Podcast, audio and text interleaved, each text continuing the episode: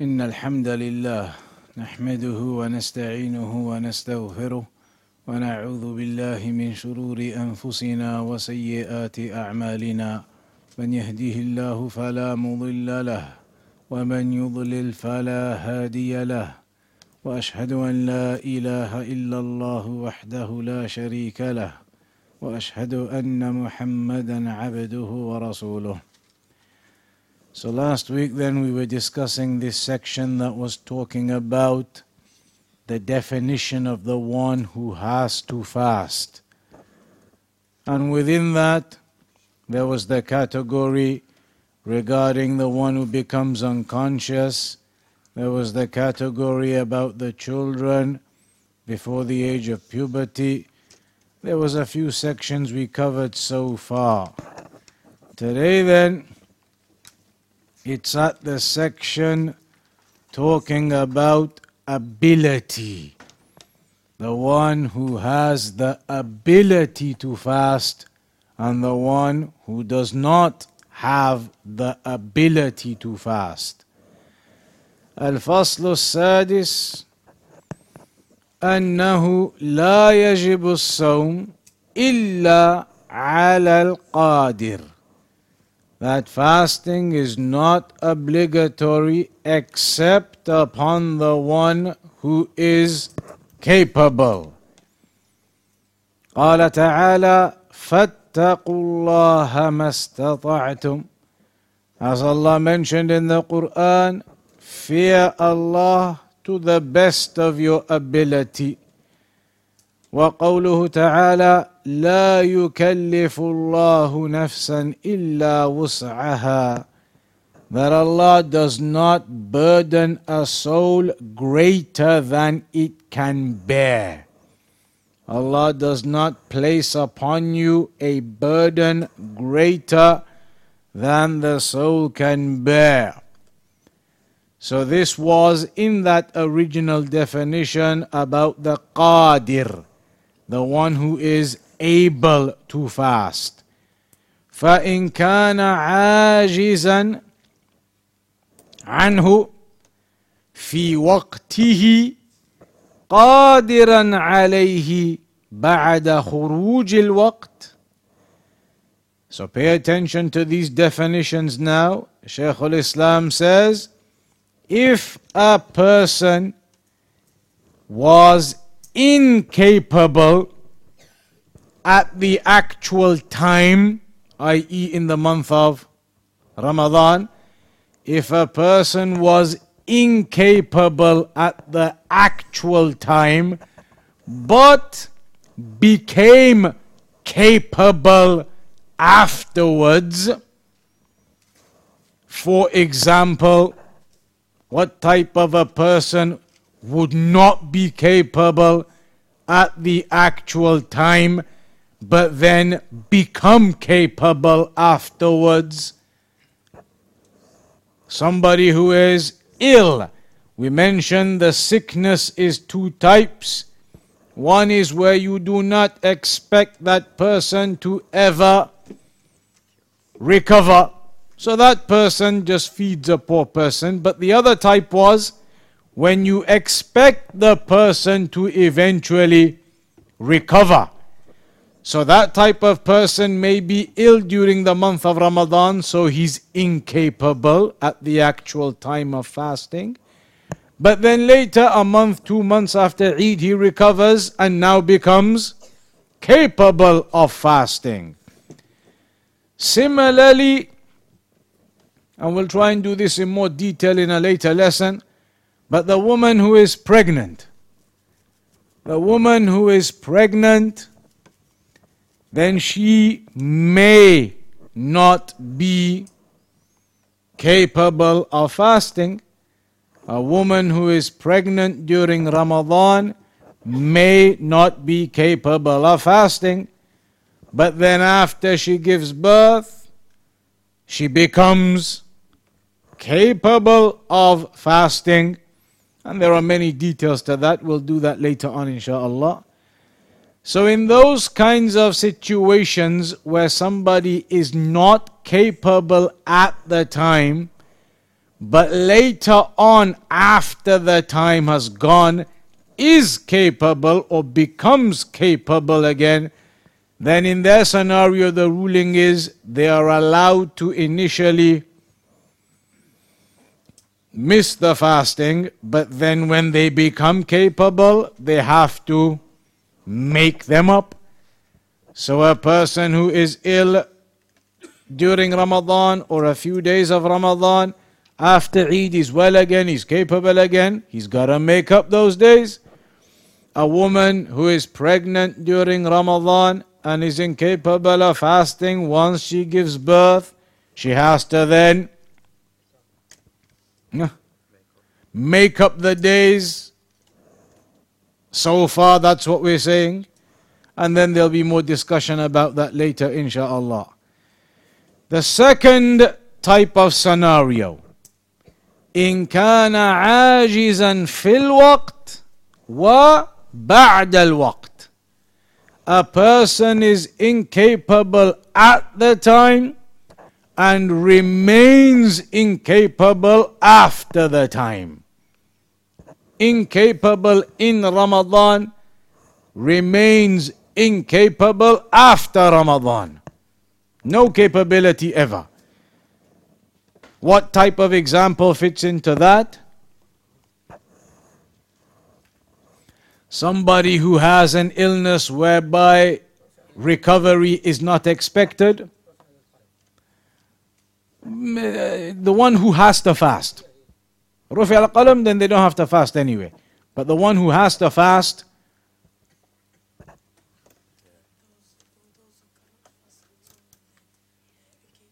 But who? Who are those? We done the ill? Huh? But why they're they not capable? Why? Maybe they are ill. We've done that one already. Maybe they are just too old. Maybe they're not capable because they are too old. And that's in a hadith too. It's mentioned in a hadith رخص للشيخ الكبير that you have the ease or the license or the permission for the elderly person who is incapable of fasting at the time of Ramadan.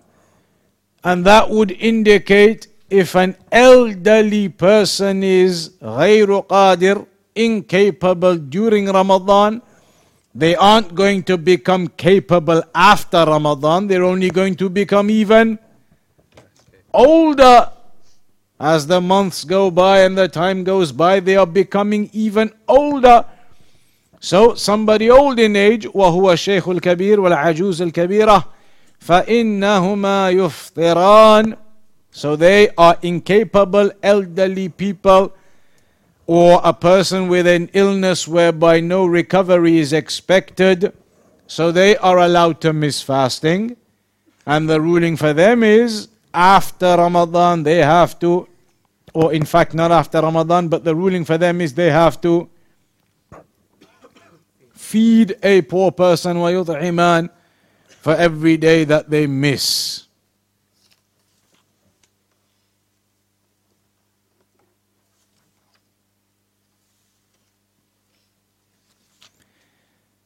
This next section, as we're reading along, is something we won't have come across before. It is a section that is missing from the book. I don't mean from my print, I mean from the original book of Shaykh al Islam ibn Taymiyyah. There's a section here which is not known. There's a missing section in the manuscript. And that's a type of thing you will come across in the books of the older scholars from centuries ago, where in their books, in the middle of it, there's a section missing. That is obviously something which does not occur in the books of the modern day scholars that have been printed now, they're on CDs, everything's available. But these old books of Shaykh al Islam ibn Taymiyyah from centuries ago, where did they get them from? How do we have these books? They're not physical copies that were passed down. Manuscripts. They were manuscripts that were passed down. And maybe in those manuscripts there was a couple of pages missing. Maybe in those manuscripts there was half a page burnt or uh, uh, illegible, you couldn't read it, it was all the ink or whatever. So here the Shaykh says actually uh, there's a section now which is missing.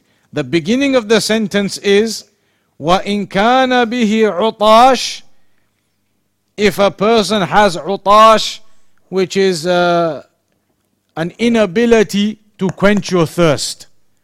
An inability to quench your thirst, no matter even if you drink. أو شبق, severe desire. But that's it. What Shaykh al-Islam said after that is not available in the manuscript, it's not here. But then after that it carries on. وَإِذَا أَفَاقَ مِنْ إِغْمَائِهِ And this we talked about and it was the homework. If somebody falls unconscious but then regains consciousness in the middle of the day, then what is the ruling on that person's fast? Anybody? Huh?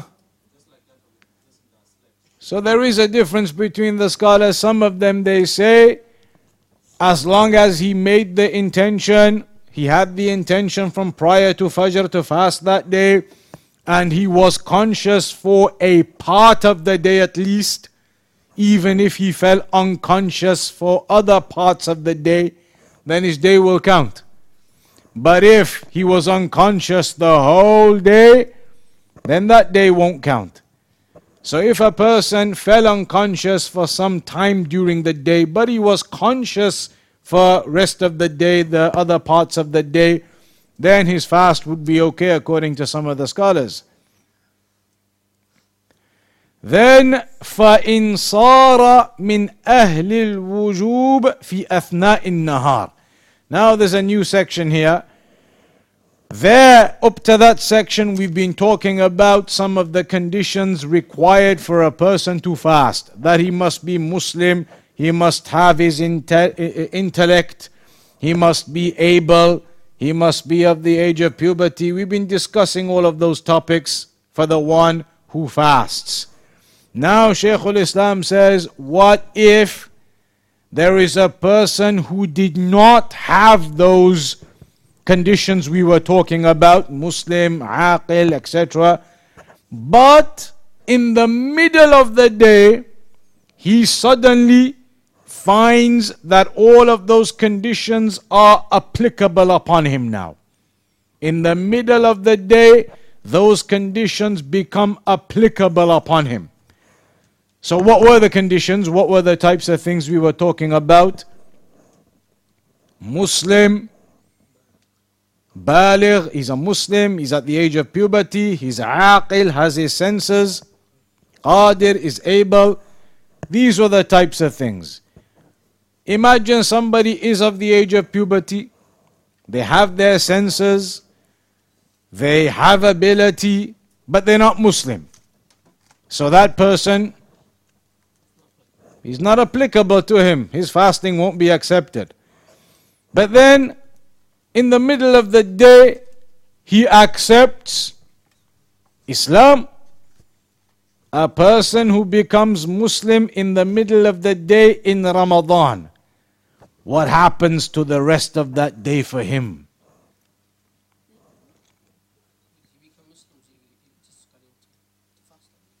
Okay. So, فإن صار من أهل الوجوب في أثناء النهار مثل أن يسلم كافر أو يفيق مجنون So either a person becomes a Muslim in the middle of the day. And so the one condition that he was missing, which was to be a Muslim, he's got it now. And he's got all the other conditions. So everything is now applicable to him or somebody who is Muslim, he has ability, he's of the age of puberty, but he didn't have his senses. He was mentally incapacitated, but in the middle of the day, he suddenly recovers. Maybe for years he's been mentally incapacitated. In the middle of the day, that day in Ramadan, something, drugs, whatever they've been doing, he recovers by the will of Allah. His senses regained. So now everything is applicable to him all of a sudden. Or يبلغ صبي a child hits the age of puberty one day in Ramadan. So that morning he woke up, it wasn't applicable to him yet. Middle of the day, he reaches puberty. So now the conditions are applicable upon him too. So Ibn Taymiyyah says all of these people, what's one thing in common? They've all now become under the laws of those conditions in the middle of the day, which means prior to Fajr, that morning, none of them had made any intention to be fasting because the conditions were not applicable at the time. لم يكن نوى الصوم all of these ففيه روايتان ذكرهما أبو بكر والقاضي وغيرهما So in this situation now there are two possible positions to take.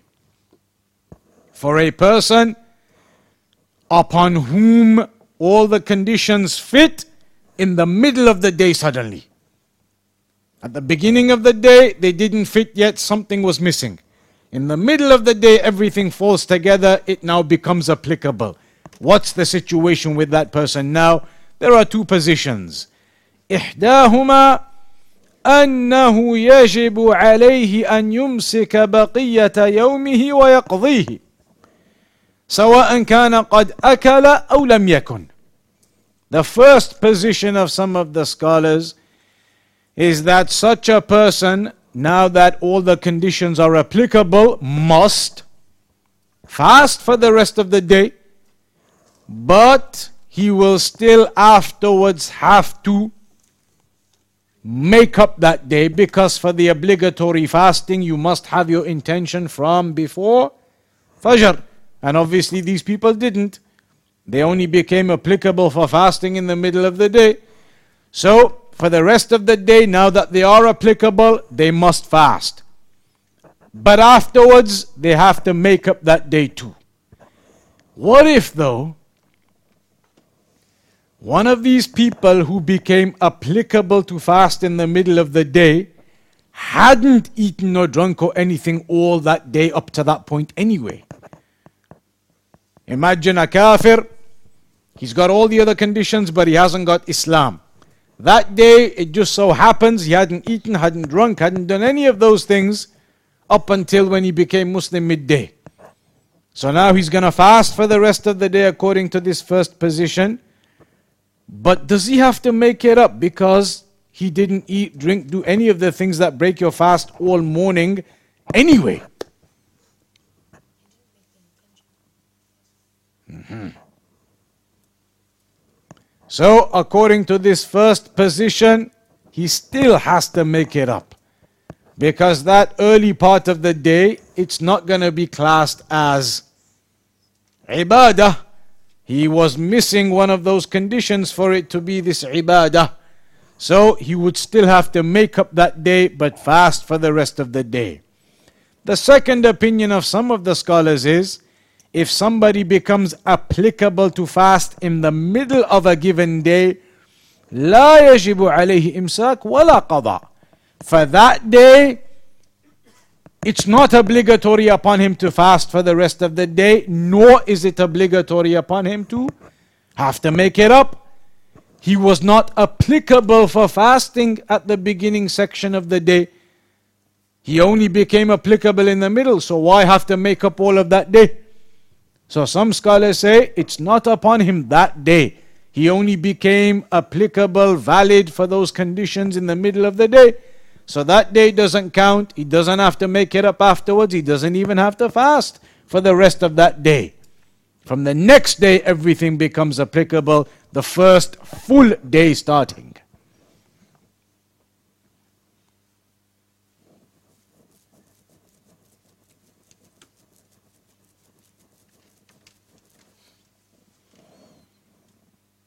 There is also a narration mentioned from Ahmad ibn Hanbal that if a Jew or a Christian become Muslim, or if a child gets to the age of puberty. قال في رواية حنبل في اليهود في اليهود والنصراني إذا أسلم والصبي يحتلم يصومان ما بقي ولا يقضيان ما مضى إنما وجبت الإحكام بعد الإسلام In this version as well, it mentions that if they become applicable to fast in the middle of the day, then they're to fast now for the rest of the day. They are Muslim, all the conditions are there, they got to fast. But they don't have to make up that day afterwards. Because before those conditions became applicable to them, the early part of the day, nothing was applicable to them in terms of fasting yet. So they don't have to make up that day just to fast the rest of the day though. لأن الإسلام يجب ما قبله من الفطر. When you become Muslim, it wipes out all that which came before it. So all of that day up until that point, if that kafir was upon his kufr yet, all of that is wiped out at the point he becomes Muslim and he starts fresh from that point. So then it wouldn't be correct to say he's got to make up something from a time when he was still a kafir, that first part of the day. فلا يجب عليه أداء ولا قضاء. in those uh, situations, in that opinion, one of them, they don't have to fast the rest of that day, nor do they have to make it up. So two, two main opinions there. وإيجاب بعض يوم لا يصح لأن أقل الصوم الصحيح يوم ولأن من جاز له الأكل أول النهار ظاهرا وباطنا جاز له الأكل آخره This is the other issue now we briefly touched upon last time as well. If somebody is not applicable for fasting for a certain portion of the day, but then becomes applicable to fast for the other portion of the day, then there were two opinions like somebody who's traveling and they get back home at dhuhr time. So in the morning they were traveling, they had a reason, not applicable for them to fast, they can miss. But when they get home, now all of a sudden there is no reason left. It's applicable upon them to fast. So do they have to for the rest of the day or not? That is a difference between the scholars. Some of them say fasting is an entity which is one day at a time starts from Fajr, ends at Maghrib. So if you were allowed not to fast for a section of that day, then it is not obligatory upon you to have to fast the other half of it. Because there's no meaning to fasting half of a day. The day of fasting is the day, an entity is from Fajr till Maghrib. That's why they say if a woman becomes pure from her period in the middle of the day, then she doesn't have to make up that day afterwards. Because it was not upon her to have to fast in the beginning of the day. She had the excuse. In the middle of the day now, she became pure. She doesn't have to make up that day now, according to some scholars. Because they say if a part of the day was not applicable to you, then the whole of the day is not applicable to you. It's one entity from the beginning to the end, Fajr till Maghrib. You can't say half of it is applicable, half of it is not. There is no such thing as half a day of fasting. So, that is just some of the opinions on that topic.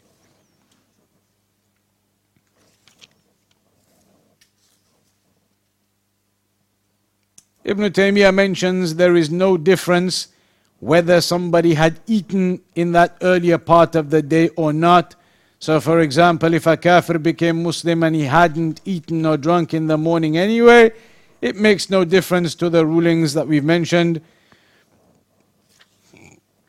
Then after that, فأما من يجب عليه القضاء Now then, the types of people whom it is obligatory upon them to make up missed days.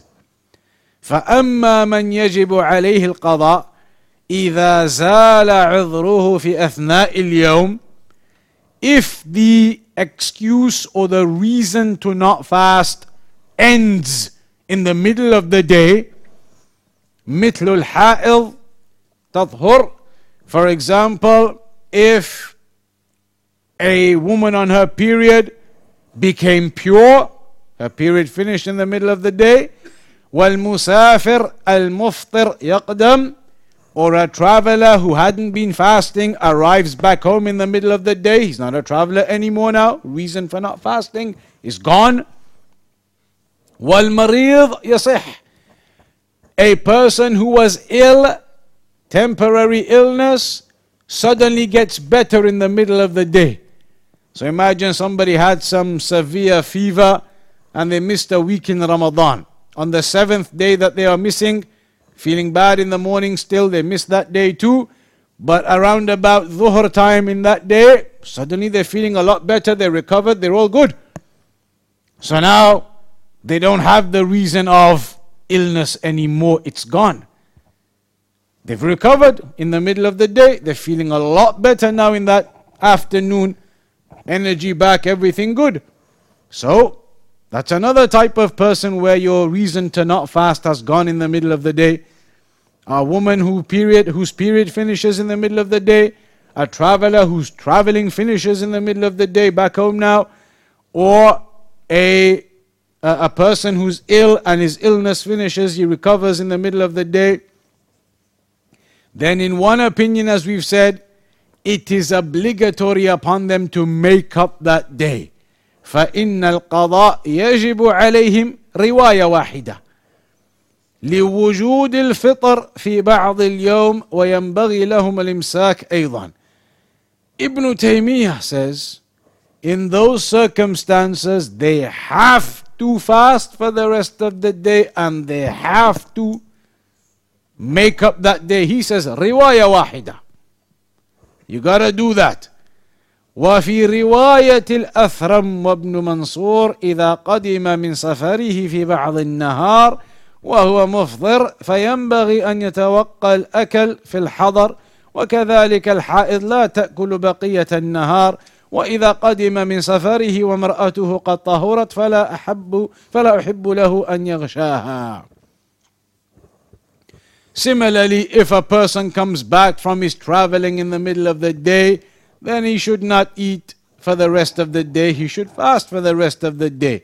And a woman whose period finishes in the middle of the day, then she should fast for the rest of the day. Um, this, like we said, though, there is a difference on it. Some of the scholars they say, in that circumstance, you've missed the beginning of the day, you've missed your intention.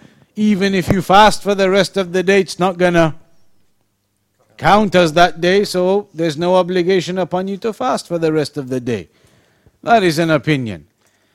وفي وجوبه روايتان قال ابن أبي موسى إذا قدم المسافر مفطرا أحببنا له أن يمسك عن الأكل والشرب بقية يومه فإن أكل أو جامع من قد طهرت من حيضها أساء ولا كفارة عليه ولا يلزمه سوى القضاء Some of them said if a person went against that and didn't fast for the rest of the day and they ate or they engaged in intercourse, that there would be no expiation upon them, uh, but all they would have to do is make up that day.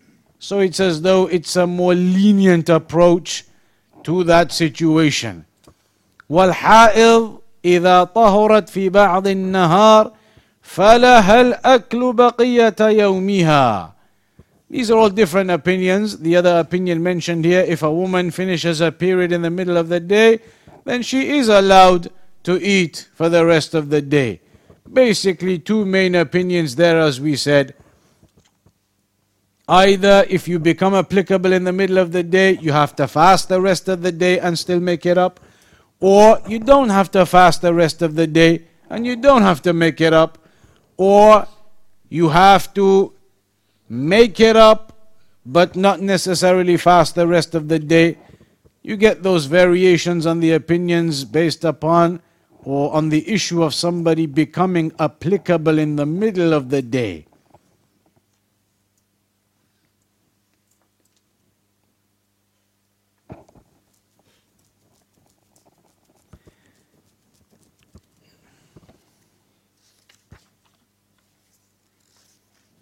After that, فأما إذا now the opposite way around إذا وجد سبب الفطر في أثناء النهار the other way around now in the morning before Fajr everything is applicable upon you to fast all the conditions are there in the middle of the day one of the conditions drops so for example in the middle of the day at 2 p.m., you're going to go out, start your journey. You're going to go to the airport and take a flight 2 p.m. So now, all of a sudden, you have become a traveler in the middle of the day. Were you a traveler at Fajr at Suhoor time? You were at home. All the conditions were there for you to fast. But then at 12 o'clock, 1 o'clock, 2 o'clock, you head off to the airport and your flight takes off. You become a traveler in the middle of the day. So this is the other way around now. All the conditions are there at the start of the day, but then something or another drops in the middle of the day. So now what's the situation here? He says, for example, a woman whose period begins in the middle of the day. At the beginning of the day, no problem. But in the middle of the day, her period begins now. So then, obviously, she is definitely now not fasting for the rest of the day, not capable of the fasting. لأن الحيض يمنع صحة الصوم. So she can now obviously eat and drink, and she cannot fast for the rest of that day and for the days that follow. There is an opinion and some statements of some scholars. And this is the way the book is. The explanation of Shaykh al-Islam is going to mention all these different opinions and what the scholar said, and it's all going to be here. He says some of them did say, just for knowing what the opinions were, that if a woman becomes upon her period in the middle of the day, so she's been fasting so far, but then in the middle of the day the period began, she should refrain from eating and drinking or anything for the rest of the day. She should carry on as though she's fasting for the rest of the day, even though, of course, with the period she's not fasting, but she should continue as though she is fasting and then she should make up that day afterwards. An opinion. وكذلك المسافر إذا قدم المصر وهو مفطر يمسك. Similarly, if a traveler arrives at a particular land and he is not fasting because he was a traveler, then in that case for the rest of the day he should fast. قال القاضي لأن اليوم قد اجتمع فيه ما يوجب الإمساك وهو الصوم أوله وما يوجب الأكل وهو الحيض آخره فغلب الإمساك كما لو حاضت أوله أو قدم المسافر In the case of a woman, her period starting in the middle of the day, now you have two situations for that day. A section of the day where all of the rules were applicable for her to fast, and then a section of the day where it's no longer applicable for her to fast. So, what should we do now? They say we give precedence to the section of the day where it was applicable for her to fast, and so the rest of the day she should refrain from eating or drinking. An opinion that is mentioned by some scholars the majority, of course, in that situation say for the rest of the day she can now eat and drink, she's no longer fasting. وكذلك إذا مرض الرجل فإن له أن يفطر Similarly, another reason that might pop up in the middle of the day, somebody is good in the morning, but in the middle of the day they become severely ill. So they started fasting for the day in the morning, but in the middle of the day they became severely ill and can no longer carry on. فإن له أن يفطر so that person can then open his fast فإن المريض رخص له في الفطر لأجل المشقة التي تلحقه بالصوم Because the person who's ill has the permission of not fasting due to the difficulty of the illness upon him. وهذا لا فرق فيه بين أول النهار وآخره وكذلك لو ابتدأ الصلاة قائما ثم اعتل أتمها جالسا and there is no difference in that scenario whether he becomes ill at the beginning of the day or the end of the day. If he becomes ill, then he's allowed to open his fast from that point onwards. The same as if a person comes and starts praying standing up normal, in the middle of the prayer something happens, some severe issue occurs to him, some pain, some muscle problem, whatever it is, and he can't stand anymore. So in the middle of the prayer, he's going to have to now sit down. Same with the person starts fasting in the morning, he's okay, but then something severe happens in the middle of the day in terms of illness. He's now going to have to do the equivalent of sitting down. In this case, which is actually that he can just open his fast then due to that illness. لكن هل يجوز له الجماع وتجب عليه الكفارة على الروايتين في المسافر this is about the traveler. a traveler, if he comes back now, half of the day, half of the day in the morning he was traveling, he's got back home now at Dhuhr time. So, according to that opinion, he doesn't have to fast for the rest of the day. According to one, he does have to fast for the rest of the day. Is that person allowed to engage in intercourse that day when he arrives back? And is there expiation upon him? Or is it a case of being permissible but still expiation uh, upon him? That again, the Shaykh says, Shaykh al Islam, that there are some opinions about it.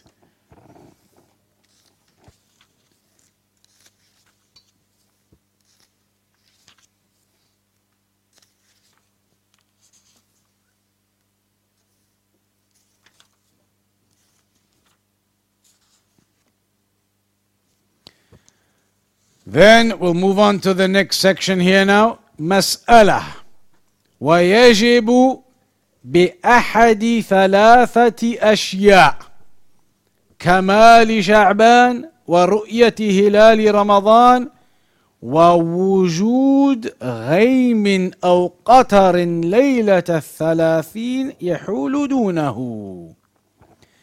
That initial section so far was about the various conditions and who has to fast and who doesn't have to fast. Now, this second chapter is talking about the month of Ramadan itself and how or when does it begin. How do we know or what determines the beginning of Ramadan? He says one of three situations will determine the beginning of Ramadan. One of three situations will determine the beginning of Ramadan. So, what are those three situations that can decide the beginning of Ramadan? Obvious situation number one is seeing the new moon. That's obvious. Seeing the new moon, whether it's on the 29th of Sha'ban or on the 30th on the 30th, it doesn't make a big difference, but seeing the new moon is one obvious method of determining the beginning of Ramadan. Another method is actually the opposite not seeing the new moon.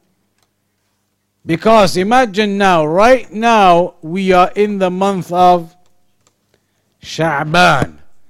Islamically, a month can only ever be either 29 or 30 days because the months are lunar months. So this month of Sha'ban is either going to be 29 days or 30 days. So on the 29th of Sha'ban, that evening, Muslims across the world are going to go out searching for the new moon on the 29th of this month because there's a possibility this month may only end up as 29 days. So on the 29th, you got to go look. Is the new moon out already? If it is, that's it. Sha'ban has ended on 29. So on the 29th, the sighting for the new moon, the efforts to sight the new moon begin. If the moon is sighted, on the 29th, they go out and they look and it's sighted. In that case, done. The next day is Ramadan. They go out on the 20th, that's the first scenario. The second situation, they go out on the 29th looking for the new moon. It's an absolutely clear night. Clear night. You can see everything in the sky. All the stars, everything clear as can be. They go out and they search and they search and they search, but they find no new moon. So now they know definitely next day is still carrying on as the 30th of Sha'ban.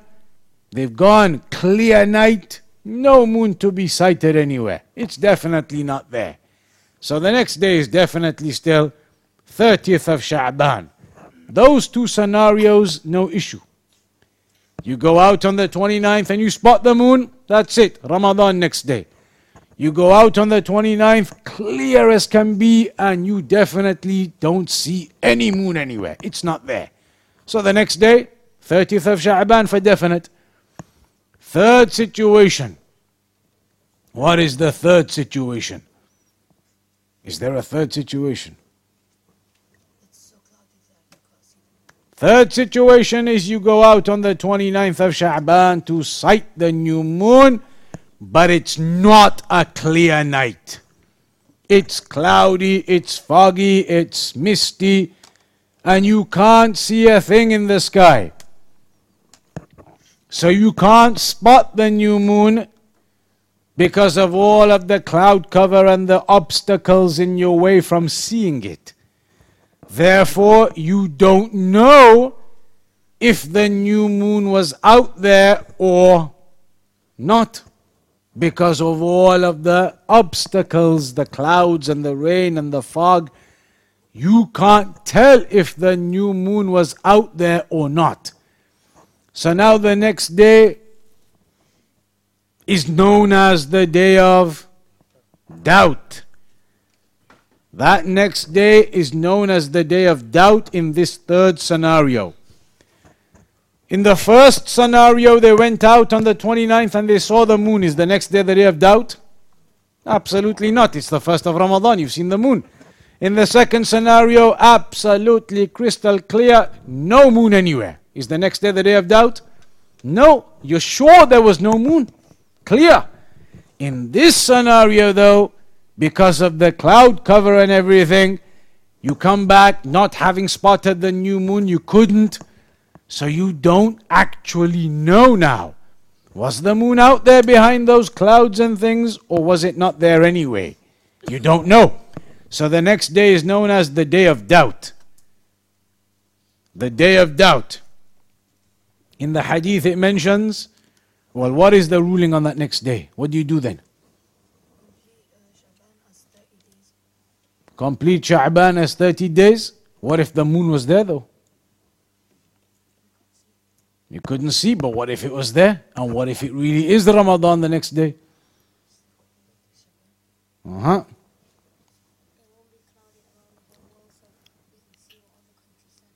Ah, true, true. So that next day, are you supposed to fast or not? Many of the scholars, there is an opinion you do, but many of the scholars they say you don't fast on that day. And the evidence?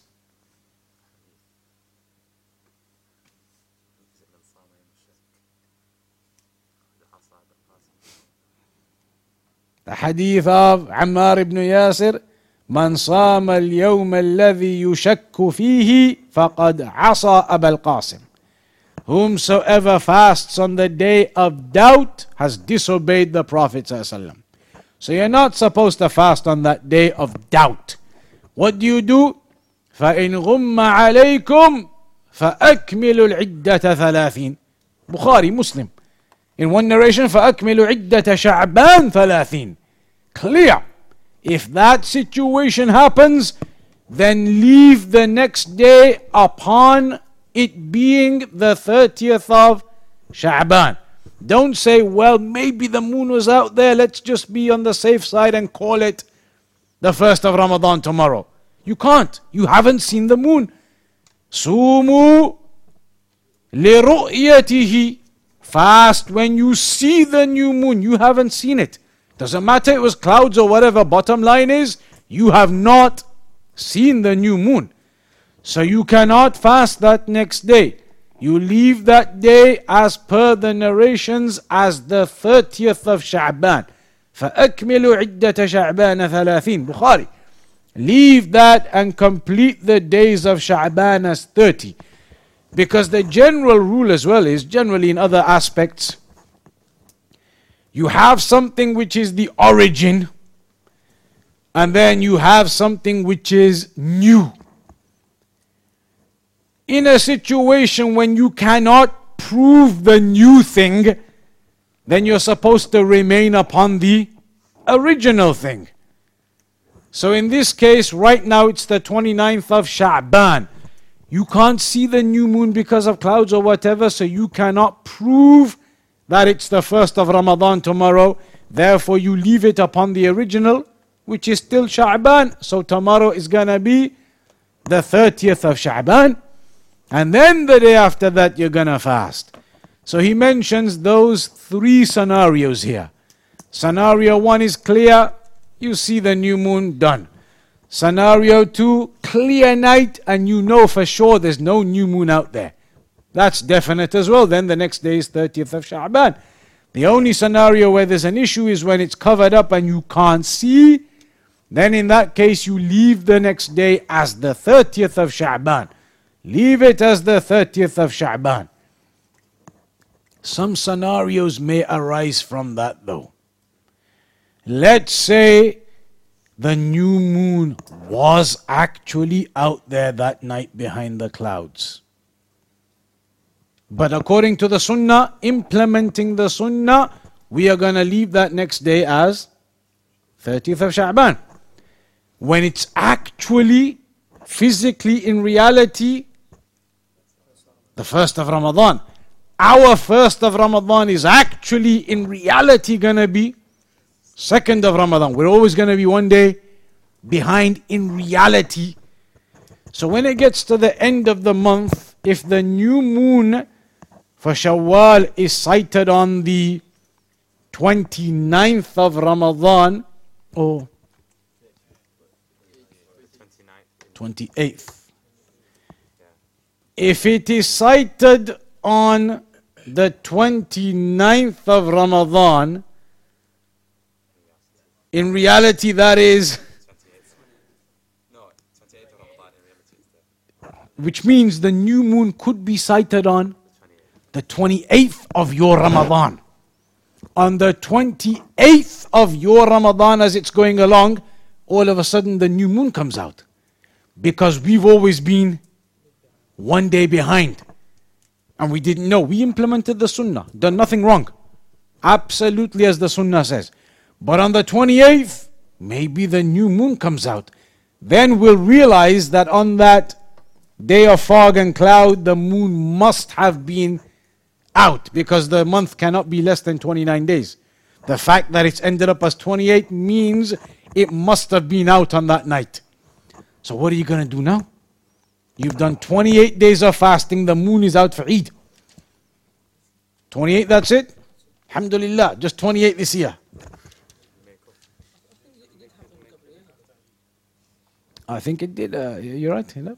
So, what do you do? Sorry? Complete 29 when? That is what the scholars say. Then you can't have a month of 28 days. A month has to be minimum 29, maximum 30. 28 isn't an option, it doesn't occur. So next day, you can't say, well, in that case, we got to fast one more day yet. We're going to have to do Eid in two days' time. The new moon for Eid is there. You got to do Eid. Haram to fast on Eid day, as the narrations mention. But you've only done 28 days of fasting, which means after Eid, you're all going to have to make up one day to make it 29 days. You're going to make up one day to make it 29 days. Similar situation to these kinds of fatwa. Imagine now you start in the UK and then in the middle of the month you travel to another country who started a day earlier than us. We started on a Monday, they started on a Sunday, one day before us. So on the 28th day, for me, for us, on our 28th day, that's their 29th day, and they've done the sighting, it's Eid. How are you going to do now? Same thing. You're going to do Eid with them, and then afterwards you'll make up one day. Do Eid with them, and afterwards make up one day. What about the opposite way? We started on Monday, that other country started on Tuesday. At the end of Ramadan, or at some stage near the end, whenever you go to that other country and you're going to do Eid there. But they are one day behind us. After your 30th day, it's their 29th, they don't spot the moon. So they're going to fast their next day, their 30th day. That's going to be your 31st day, which is impossible. You cannot make Ramadan 31 days. So now what do you do? Break your fast, go celebrate by yourself? Break your fast and do what? They're fasting, 30th day of Ramadan. Don't eat in public, keep it quiet. Some scholars do mention that. You can't fast that day because for you it is now Eid day. You've done 30 days and you've done it correctly because in your area, the moon sighting, everything, you started a day earlier. That is possible. Moon sightings being different in different parts of the world is possible. There's no issue with that. East side of the world, west side of the world, one country on this side started a day later than one on the other side. That's possible. That isn't a major issue. When they start two or three days, that's uh, another topic, but one day here or there is possible. So now you can't fast that next day because you've done 30 days of Ramadan and you can't fast on Eid day. So some scholars they say yes, you have to open your fast that day, you can't eat. But don't do it publicly. In your home quietly, you're not fasting that day. You're not fasting that day because it's Eid day for you. But you're not going to go out publicly and eat because that country is doing 30th day of Ramadan yet. So you open your fast, you eat, but you don't make that public to the country that is still fasting their 30th day yet. So the point is, you cannot fast 28 and you cannot fast 31. So that is the topic here. Huh? Eid prayer, they do mention if you were by yourself like that, you would just pray with them the next day. You have done your Eid in terms of you're not fasting on that day, but you would pray with the people the following day. Because Eid prayer, according to the opinion, the correct opinion, is a non obligatory prayer. So it's not like you can say you're praying an obligatory prayer out of its time or anything like that. It is a, a, a sunnah prayer uh, according to the strongest opinion, sunnah mu'akkada, whatever you want to say. So it's not a major issue like that. The scholars would say you can participate with the people the next day, but that you would not be fasting the day before. You would be upon your Eid day the day before. We'll have to round off on that. It's a bit late. Uh, we'll start with this next section, which is going to still be about the moon sighting and also calculations. Can you use calculations? Imagine now in that third scenario, it's cloudy and everything. We don't see the moon, so we're going to make the next day the 30th of Sha'ban. But one of our brothers comes along and says, But I Googled it. And on Google it said, The new moon is out tonight. So now what are you going to do? Wait. The new moon, they have satellites. Two billion dollar satellites in the sky telling you the moon is there. If you haven't seen it, you haven't seen it. Forget the satellite. It's not from the sunnah to use the calculations. So if they come and tell you, but look, the NASA website and the this satellite website and that satellite uh, weather website, all of them are saying the moon is out tonight. You cannot go off that. Ibadah is not based upon a satellite in space. Allah didn't make our religion like that. That you're going to have to rely upon a satellite in space to tell you when to do your worship. That's not how the religion is. Sumu li wa aftiru li Fast when you see it and end Ramadan when you see it again. Simple as that. Calculations and satellites and all that is not given consideration in determining your worship. A satellite isn't going to tell you Muslims start fasting Ramadan now. Satellite isn't going to be the witness. We're going to come to those sections about witnessing the moon. The witnessing of the moon has to be done by a reliable Muslim. One. One reliable Muslim sights the new moon. Not a satellite or a, a, a tele, uh, whatever they use. Uh, citing a testimony from one trustworthy Muslim. And the evidence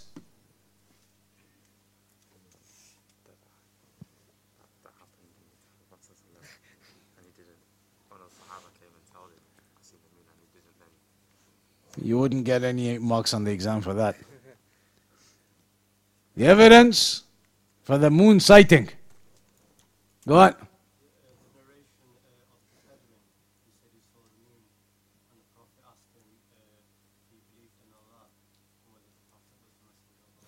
So there is a hadith of Ibn Abbas where it mentions جاء عربي إلى النبي صلى الله عليه وسلم A Bedouin came to the Prophet صلى الله عليه وسلم and told him إني رأيت الهلال that I've seen the new moon for Ramadan.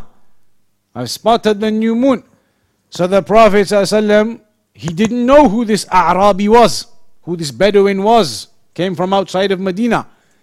So the Prophet ﷺ said to him first thing, أتشهد أن لا إله إلا الله؟ قال نعم. قال تشهد أن محمد رسول الله؟ قال نعم. The Prophet said to him, Do you testify to the Shahadatain? He said, Yes. So this Bedouin was a Muslim. When the Prophet established that, he then said to Bilal, أذن في الناس يا بلال أن يصوموا غدا. Go and make the announcement, Bilal, that everybody starts fasting tomorrow in that case. That is one hadith. How many Bedouins came to the Prophet ﷺ to tell him they sighted the moon? One trustworthy Muslim. There is also the narration of one of the Sahaba.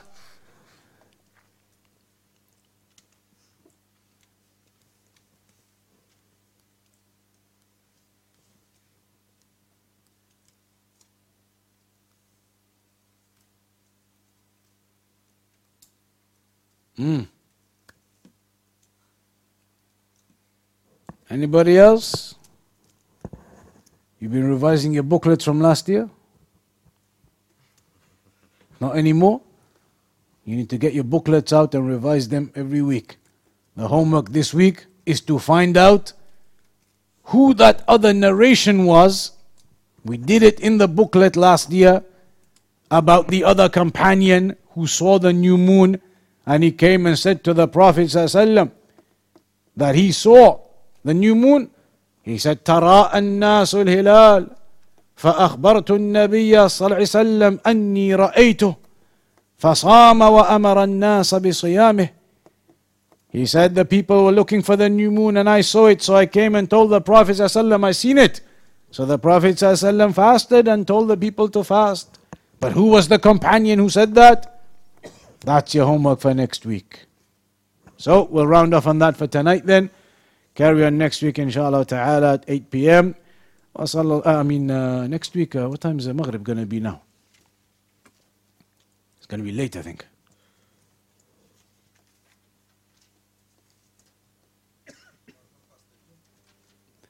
Half past eight. So we can start, if you wish, at 8 p.m. Do half an hour up to Maghrib, pray, and then we can finish by quarter past nine. If you start after Maghrib, it's going to be 8.45, 8.50 by the time you start. Calculate, we need to do a calculation now. So uh, uh, you can, uh, if we start at 8, we can break for the prayer in between, no problem. And then carry on after the prayer for another half an hour, finish by 9, quarter past 9. Otherwise, if you start after Maghrib, you're finishing at 10 o'clock earliest. I think we should start at 8 p.m. Start at 8 p.m. sharp next week. We'll do half an hour, break off for the prayer, and then carry on do another half an hour or so after the prayer. So make sure, let everybody know 8 p.m. Don't come strolling in at half past 8 for Maghrib. 8 p.m. Arrive, we'll begin, we'll do half an hour, and then we'll carry on after the prayer, inshallah. وصلى الله على نبينا محمد وعلى آله وصحبه أجمعين